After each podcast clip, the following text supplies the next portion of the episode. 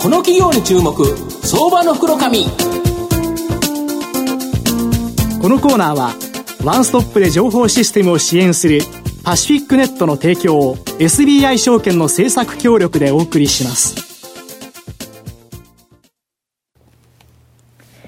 ここからは相場の福の神 SBI 証券投資調査部シニアマーケットアナリスト藤本信之さんと一緒にお送りしてまいります。藤本さんこんにちは。毎度相場の福の神こと藤本でございます。よろしくお願いします。よろしくお願いします。まあ昨日メッセンジャーでなんとかですね、すね止めれたんで、今日藤波でガツンとですね、まあデッドボール当てないように頑張ってほしいな。ね、相手の選手にも気をつけない相手の選手気をつけない、はい、ちょっとかわいそうなんで、取りたいみたいになっちゃ大変なんで。大変なんで。はい。え今日はですね、東証マザーズ上場、証券コードが、え3912、モバイルファクトリー代表取締役社長の宮島裕二さんにお越しいただいてます。宮島さん、よろしくお願いします。お願いします。よろしくお願いします。えモバイルファクトリーは東証マザーズ上場、株価2853円、売買単位100株ですから、まあ、28万円ちょっとで買え、29万円ちょっとですかね、えー、弱で買えるという形になります。えー、東京都品川区東五反田にですね、本社がございまして、位置情報ゲーム、通称まあ1ゲームというんですが、このソーシャルアプリと着メロ占いなどの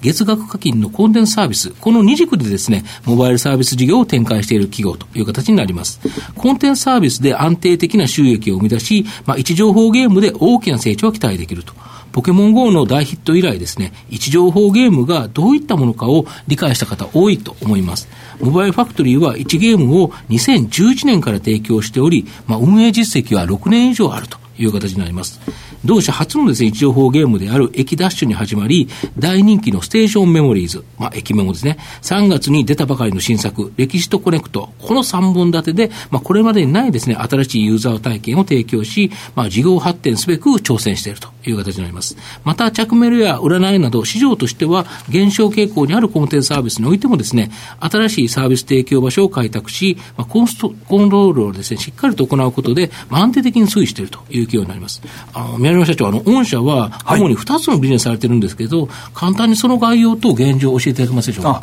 はい。えー、1つ目はですね、えー、スマホゲーム事業です。これはあの先ほど、えー、ご説明ありましたが、はい、えー、ポケモン GO のようにですね、はいはい、実際に移動しながら遊ぶ、はい、えー、スマホゲームを提供してます、はい、はい、その中で一番弊社の主力サービスとなっているのが、うん、駅メモステーションメモリーズでございます、うん。うん、はいで、二つ目がですね、うん、えー、まあ、簡単に言うと着メロですね。え月額課金の着メロサービス、および、うん、えー、なんかこう、えー、NTT ドコモさんとかですね、うん、au さんで、うん、えー、月額300円とか400円払うと、はいえー、いっぱいアプリが使えるようなサービスありますよね。アプリ使うほどありますね。はい、はい、そこであの、えー、スタメロというサービスを、はい、提供しておりまして、はい、はい、そのスタメロが非常に、うん、人気ですね。これはあれですか、LINE スタンプと着メロが取り放題という形なんですか？はい、そういう形で提供させていただいてます。なるほど。はい。あと、位置情報ゲームというのは、他社競合は少なくですね、まあ、御社は非常に強みを持つ分野だと思うんですが、しかもあの地方創生に大きく貢献できる、これちょっとなぜなんですかね？はい、あのゲームで、はい、えー、地方創生ってどういうことだと思われますよね。はい、スマホゲームでね。はい、はい、あのうちのゲームはですね、はい、実際に移動して楽しむゲームなんです。はい、場所にそこに行ってということですよね。はい、あの、はい、実際に、えー、岩手県と、はい、提携をしまして、岩手県のとある駅、うん、あるいはとあるお店に行くと、うん、弊社の遊んでいるゲームのユーザーがですね、うん、何かそのゲーム内のアイテム、あるいはリアルなものですね、をもらえるっていうキャンペーンを、やったところですね、かなり多くのユーザーが実際に岩手に行っていただいたんですね。そうするとそこにわざわざ東京、例えば東京から行くとすると、はい、そこで宿泊したり、はい、まあ、洪水も使うし、ご飯も食べるしっていうことで、やはり地方が活性化するっていうことですよね。そうなんですよ。なるほど。で一応あの、まあ、いろいろなところと組ませてやっているんですが、うん、えー、この6月末からですね、うん、えー、奈良で、うん、えー、そのような、うん、あイベントを開始する予定でございます。なるほど。これ今日発表された、ね、はい、本日発表です。そうですよね。だから少し株価が少し動いてるのかなという気がするんですけどね。はい、やはりそういうところで、もう地方も盛り上がるぞということですね。そうです。えー、ゲームはガチャだけで儲けるんじゃないと。うん、はい。えー、ゲームで遊べば遊ぶほど地方創生に役立つ。うん、はい。やはり素晴らしいところだと思うんですが、あと、主力のですね、青少メモリーズ、今年の、まあ、えー、新作の歴史とコネクト、えー、歴史とコネクト、こちらのですね、現状を教えていただきたいんですが。はい。えー、まず、ステーションメモリーズ、駅メモに関しましては、うん、えー、デイリーアクティブユーザー、はい、あの、業界用語で DAU、これはですね、うん、えー、1日に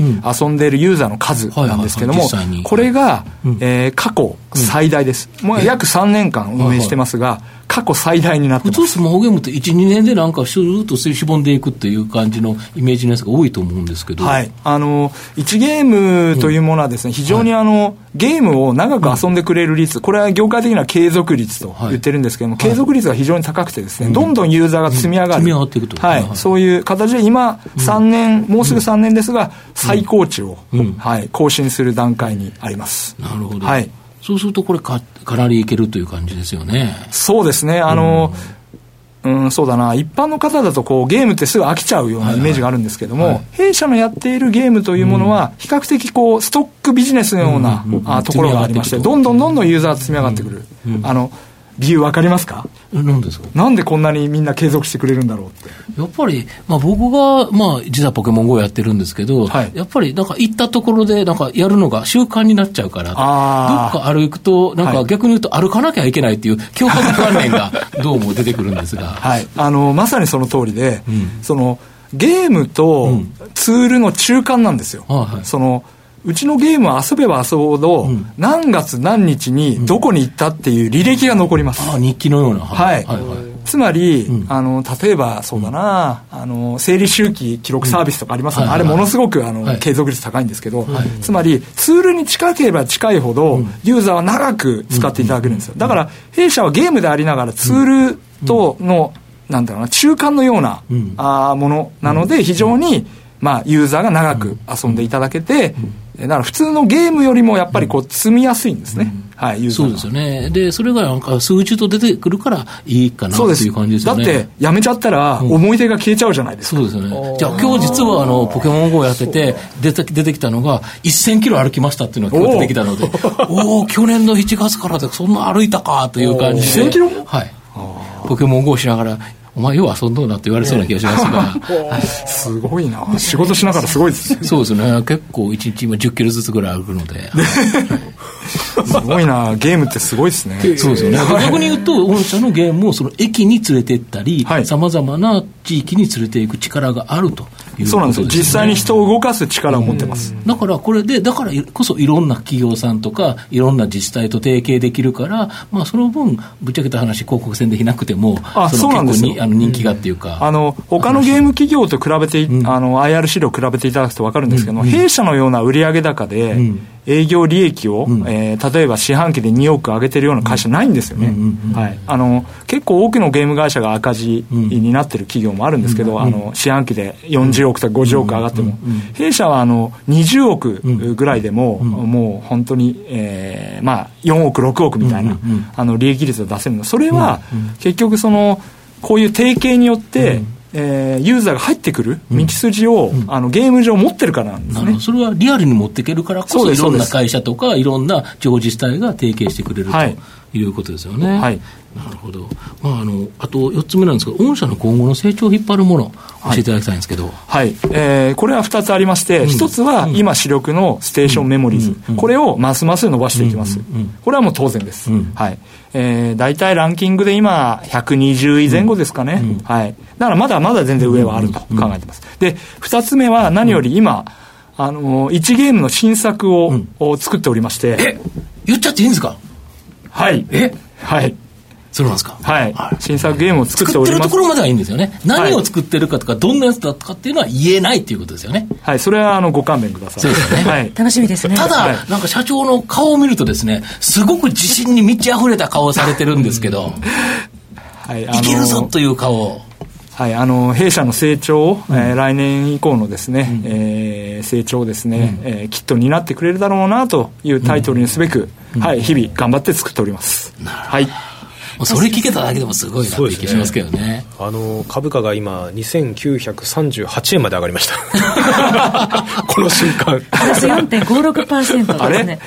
綺麗に反応してますねまずいこと話してない、ね、が伴って動いてますね。はい。まあ、でもそれぐらいやっぱり利益率高いっていうあのプレスリリースの中でもその情報修正した背景の中に利益率の高いゲームうんぬんかんぬんってのあったんですけども、まあ、そういった形で利益率が高いんだなっていうのが私も理解できましたので、はい、非常にありがとうございます。いえいえまあ、最後ちょっとまとめさせていただきますと、まあ、モバイルファクトリーさんは、まあ、他のスマホゲームと違ってですね、非常に継続率が高い。これを十分に活かして、まあ、他社とのコラボとか、まあ、地方自治体とのコラボ、こういう形でですね、宣伝費を抑えてですね、丁寧に運営していくと。まあ、これによってですね、高収益を生み出していると。いう企業になります。また、人を動かすことによってですね、地方創生にも役立つですね、モバイルファクトリーは、スマホゲームが主力の事業なんですが、まあ、着実な安定成長とともにですね、新作に期待したいなと思います。今日は3912モバイルファクトリー代表取締役社長、宮島裕二さんでした。宮島さんどうもありがとうございました。ありがとうございました。ありがとうございました。藤本さん今日もありがとうございました。どうもありがとうございました。ありがとうございました。IT の効果的な活用は企業の生命線。証券コード3021東証2部上場パシフィックネットは IT 機器の導入、運用、セキュリティ、そして処分に至るまでワンストップで企業の情報システムを支援する IT 資産活用のオンリーワン企業です。取引実績1万社を超えるスペシャリスト集団、証券コード3021東証2部上場パシフィックネットにご注目ください。この企業に注目相場の福の神このコーナーはワンストップで情報システムを支援するパシフィックネットの提供を SBI 証券の政策協力でお送りしました。